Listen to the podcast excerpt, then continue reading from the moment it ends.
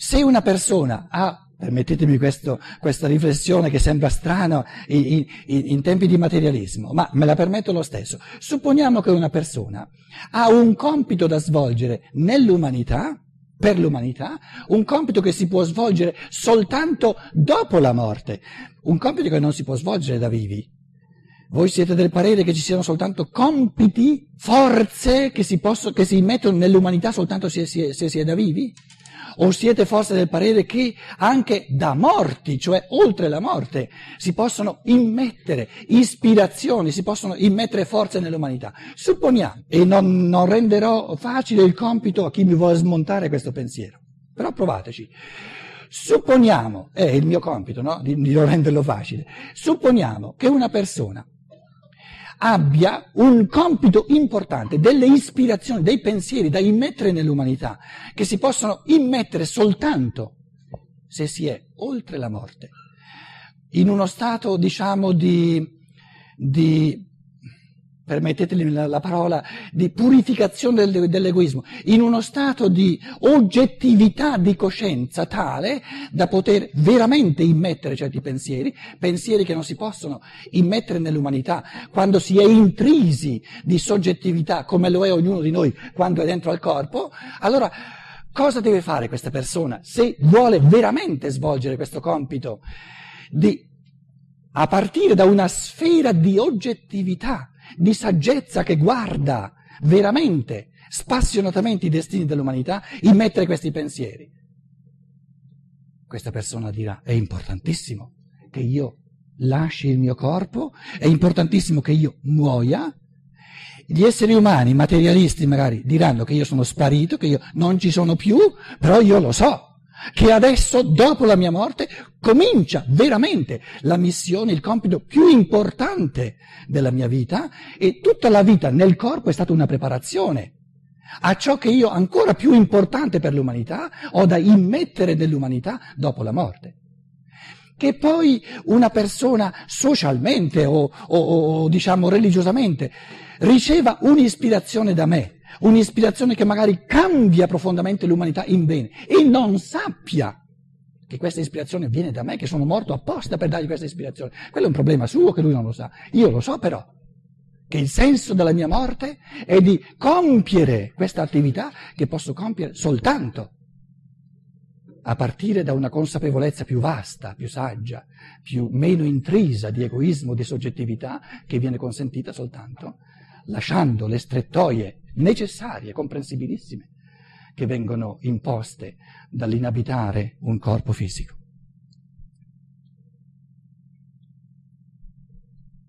Il mio io vero e l'io di tutti gli uomini decide il giorno e il modo della morte che è il meglio per me e per l'umanità, il meglio per me e per l'umanità.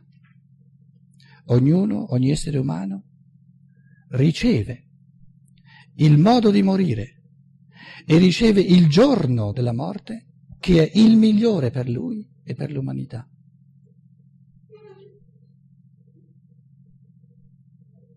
Provate a smontarmi questo pensiero. Però venite con alternative, eh? Dopo, dopo, quando ho finito, non subito. Non solo, aggiungerei non soltanto la mia morte, il giorno della mia morte, anche quando si muore da giovani, e non soltanto il modo della mia morte, ma anche ciò che io causo, ciò che le persone che mi sono care vivono, il loro dolore.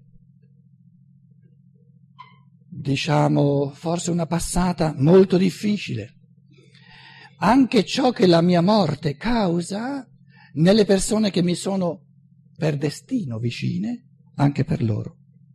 Questo vissuto è voluto, è positivo. Se lo vivono in negativo è soltanto perché la coscienza è, diciamo, eh, ottenebrata, ma se lo vedessero nella sua realtà, così come è voluta dal loro io superiore e dall'io dell'umanità, sarebbe previsto per il bene loro e dell'umanità. delle persone soffrono perché un, caro, un loro caro è morto. È negativa questa sofferenza. Forse non c'è nulla di positivo, di più positivo della sofferenza. Perché da che mondo è mondo gli esseri umani crescono massimamente là dove massimamente soffrono. Questo non vuol dire che dobbiamo andare a cercare eh, la sofferenza più di quella che c'è, ce n'è abbastanza per tutti. Il, il, concetto di karma, il concetto di destino, è che a ognuno la vita, l'io superiore, dà a ognuno la, la sua misura giusta di sofferenza. Però viverla con coraggio, viverla con gratitudine, è proprio quello che più ci fa crescere.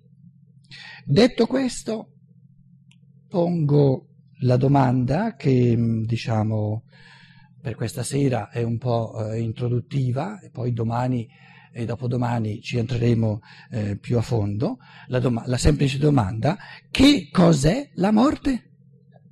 Immagino che eh, voi vi aspettate che se uno, vabbè, se uno è qui a Roma, ma se addirittura viene dalla Germania no, a Roma a parlare della morte, che almeno ci dica che cos'è sta morte.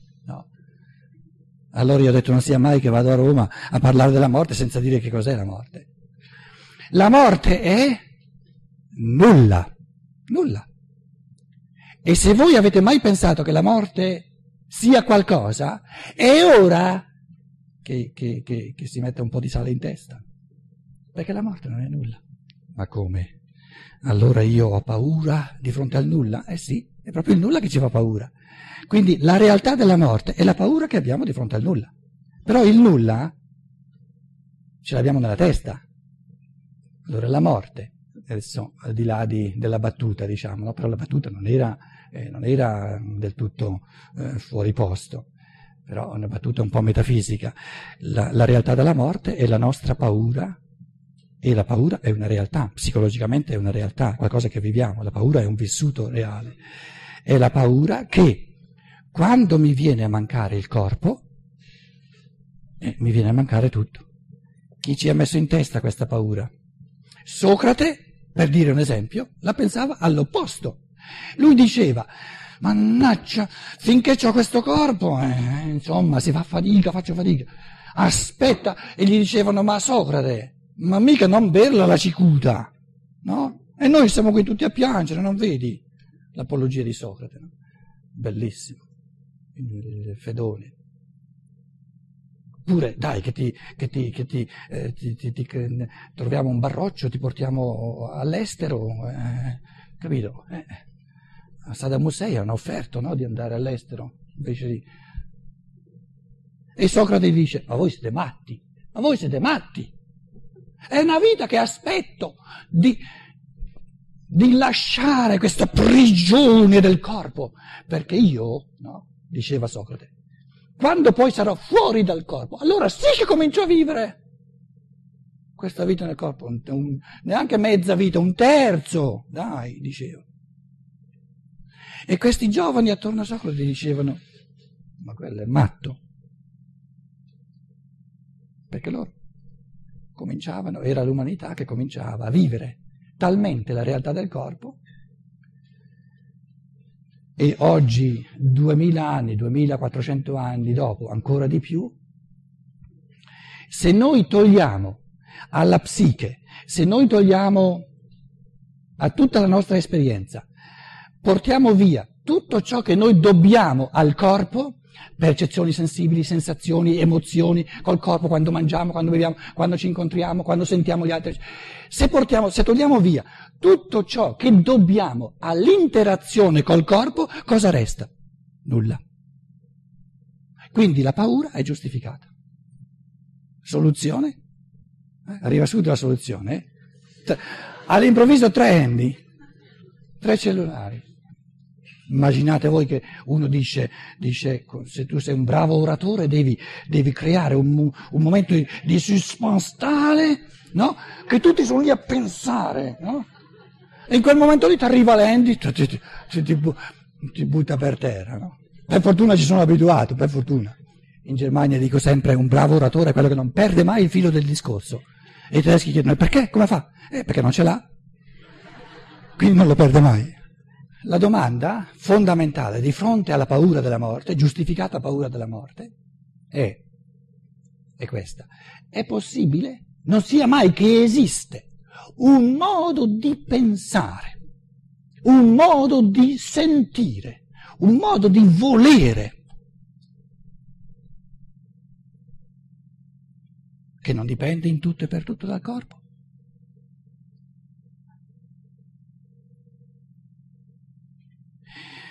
Arriva lo scienziato che dice no ma sei matto. Che, che, che, ci sta a fare la scienza moderna che ti dice no no no no. I pensieri che una persona pensa sono, sono prodotti no? come, come, come la, la, la, bile eh, dalla, eh, sono prodotti dal cervello. Il tuo cervello ha questo tipo di geni. Adesso siamo arrivati ai geni no? prima c'era il genio ne bastava uno. Adesso milioni di geni dentro ognuno addirittura.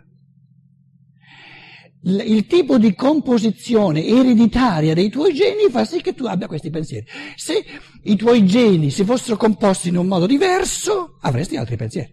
Quando i geni muoiono, eh, muoiono tutti i tuoi pensieri. Mi dispiace. Allora, la domanda più fondamentale, più, più, più micidiale sulla morte è se io se di me c'è soltanto ciò che produce un cervello fisico che è morituro, che, che è perituro, eh, non, c'è, non, c'è, non c'è santi, il cervello fisico sparisce. Facciamolo campare 120 anni se volete, ma poi per fortuna sparisce. Per fortuna per i giovani, perché il senso della morte è anche, è anche un minimo di rispetto per i giovani di fargli posto. No? Se i pensieri sono in tutto e per tutto effetto di ciò che c'è in, in, in, come matrice ereditaria dentro di me, quando, la, quando la, il sostrato ereditario cessa di esistere, cessano in me tutti questi pensieri. La domanda della morte del, dello strumento fisico, la morte dello strumento fisico del processo di pensiero è Esistono soltanto pensieri, esiste soltanto un tipo di pensiero che viene causato dal sostrato fisico? Oppure è possibile un processo di pensiero che è sempre meno dipendente da ciò che muore in me, da ciò che è perituro, da ciò che è morituro? Una domanda fondamentale, molto importante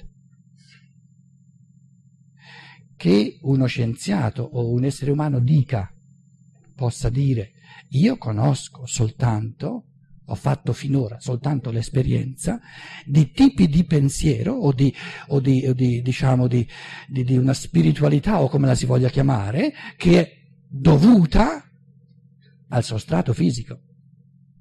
Questo però non, non dimostra che non sia possibile un altro tipo di esplicazione dello spirito. In altre parole, se lo spirito umano è in tutto e per tutto dipendente dal corpo, il corpo muore, muore anche lo spirito umano. Perché non resta più nulla di ciò che può esserci soltanto